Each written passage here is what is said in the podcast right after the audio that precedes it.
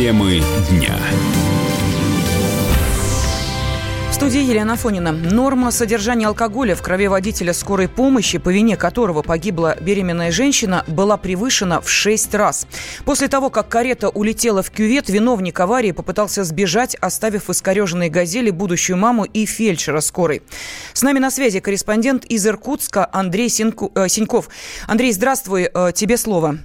Елена, добрый день. Действительно, родить своего второго ребенка 39-летняя Светлана Зуева из поселка Качуг должна была со дня на день.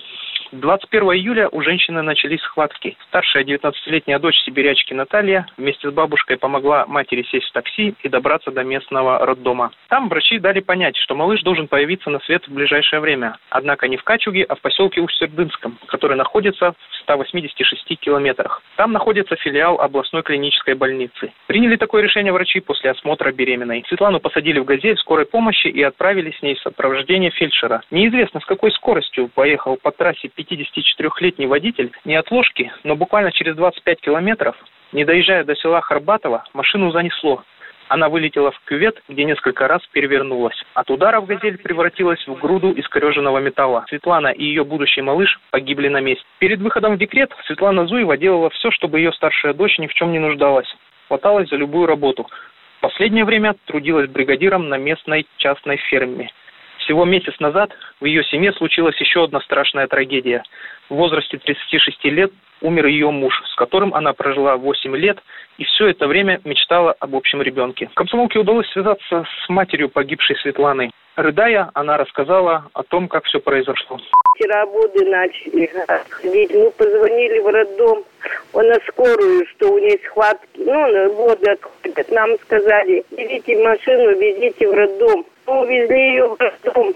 Потом она звонит, мама меня отправляет в Усть-Серду, что у меня давление поднялось. Да елки-палки, неужели? У нас роддом плохой, все есть. Почему они ее повезли туда? И как они допустили этого шофера пьяного? Объясняют, что кромку схватили, или он шел, я точно не знаю. Я сегодня сама только была там. Сейчас, говорит, комиссия приедут, что будут решать. Она вчера поехала рожать, она такая веселая была. Говорит, мама, жди меня с Вовкой, Вовкой называли. У нас все хорошо будет, только, говорит, ты не переживай. Честь моего мужа, потому что он ее просил. Она говорит, папа, не получается у меня родить. У нас получилось так, как у нее муж умер. Вот 40 дней будет воскресенье. И вот она умерла. Они 8 лет прожили, ничего не было. А здесь вот...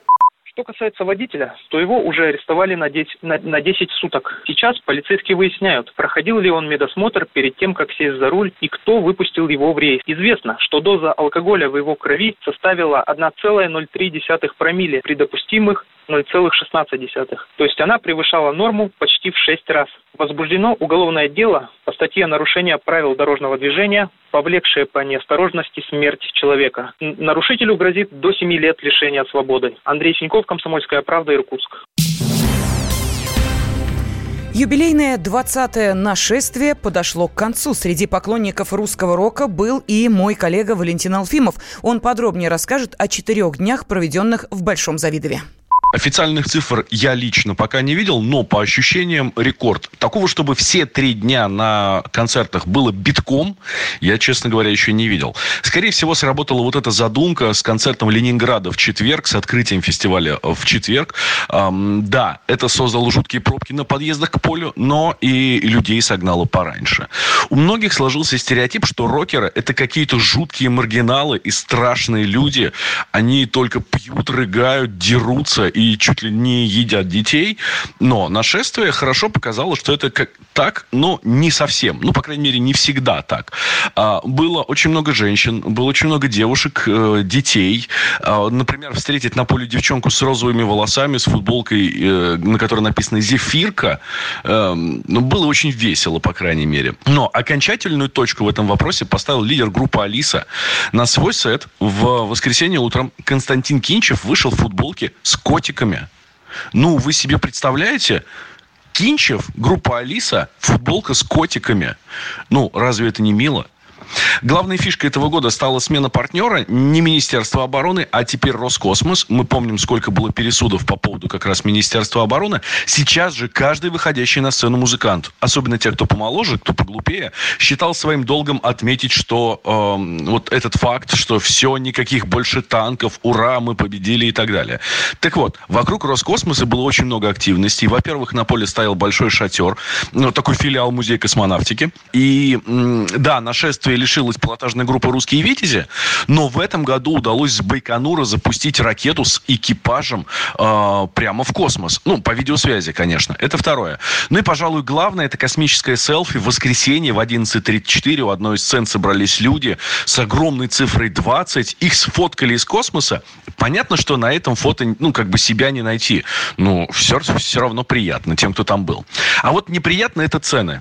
И сами билеты, и цены на еду и сувенирку. Вот ощущение, что, не знаю, какой-нибудь вот там люля-кебаб готовили на своих бедрах кубинские девственницы, и поэтому он стоит, ну, примерно как чугунный мост. Может быть, чуть-чуть подороже. Я уже говорил, что нашествие 2019 было юбилейным, 20-м. И скромно признаю, что я тоже отмечал свой маленький юбилей. Это 5-е нашествие подряд для меня. И я решил поставить эксперимент. В этот раз я отправился туда со своими детьми, каждому по 10 лет, мальчик-девочка, и считаю, что эксперимент прошел хорошо. Им было сложно, нам с мамой было еще сложнее, но мы выстояли, и что в очередной раз подтвердило, что нашествие уже давно из фестиваля маргиналов превратился в большую тусовку с классной музыкой. Валентин Алфимов транзитом Москва, Тверская область, Москва, специально для радио «Комсомольская правда». Ну а тем временем в Совете Федерации ответили на угрозы Киева на возможные санкции за выдачу паспортов жителям Донбасса. Москва готова принять ответные меры. Как рассказал член Комитета по международным делам Олег Морозов, для граждан Донбасса российский паспорт – это единственная возможность получить защиту и социальную поддержку, которой они лишены в собственном государстве. На мой взгляд, это суверенное право нашей страны устанавливать режим предоставления гражданства гражданам других государств, включая Украину. Собственно, не очень понятно, каким образом этому Украина может помешать. Вводить санкции против России как страны абсурдно по многим основаниям, потому что, безусловно, последуют ответные, гораздо более болезненные санкции, потому что главные инструменты экономического санкционного обратного давления на Украину у нас еще пока не включены, они еще пока у нас в кармане, в загашнике лежат, поэтому не стоит в данном случае испытывать наше терпение и разнить нас. Если речь идет о санкциях в отношении самих этих граждан, ну что может быть хуже, чем то положение, в котором они сегодня уже оказались, эти люди? Они лишены всяческой социальной поддержки со стороны Украины. Они фактически не граждане своей страны. Они не пользуются правами гражданства. Они лишены права голоса. Они не голосовали, например, на выборах президента, на выборах парламента своего. То есть они уже по факту лишены своего украинского гражданства. Что же им мешает принять в данном случае российское гражданство, и что против них еще можно сделать хуже того, что уже сделано. Ранее секретарь Совета национальной безопасности и обороны Украины Александр Данилюк заявил, что Киев может ввести ограничения, а также усложнить процесс получения российского гражданства выходцам с юго-востока страны.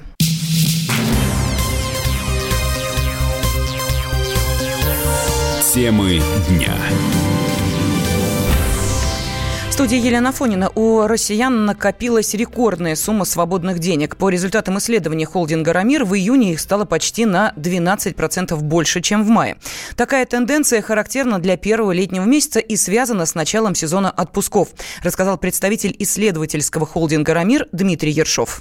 В июне индекс свободных денег повысился и составил 33 100 рублей. Этот показатель выше майского, который был 29 700 рублей. Здесь необходимо обратить внимание на два момента. Первый момент, что свободные деньги – те деньги, которые остаются у семьи после оплаты обязательных расходов. В них входит питание, продовольственные товары, ЖКХ, бытовые услуги, медицинские услуги, услуги связи, обязательные платежи и так далее. То есть это те деньги, которые домохозяйство может потратить на покупку предметов долгосрочного использования, такие как, например, движимое и недвижимое имущество, одежда, мебель, бытовая техника и так далее. Второй момент, что это повышение является типичным для июня. Есть в индексе свободных денег две пики. То есть первое – это традиционный декабрь, когда выплачивают 13-е зарплаты, конец года, премии и так далее. И второй типичный пик – это как раз июнь месяц, когда происходят выплаты отпускных, опять же, результаты по первому полугодию, премии. С учетом этих факторов нужно очень аккуратно аккуратно интерпретировать эти результаты.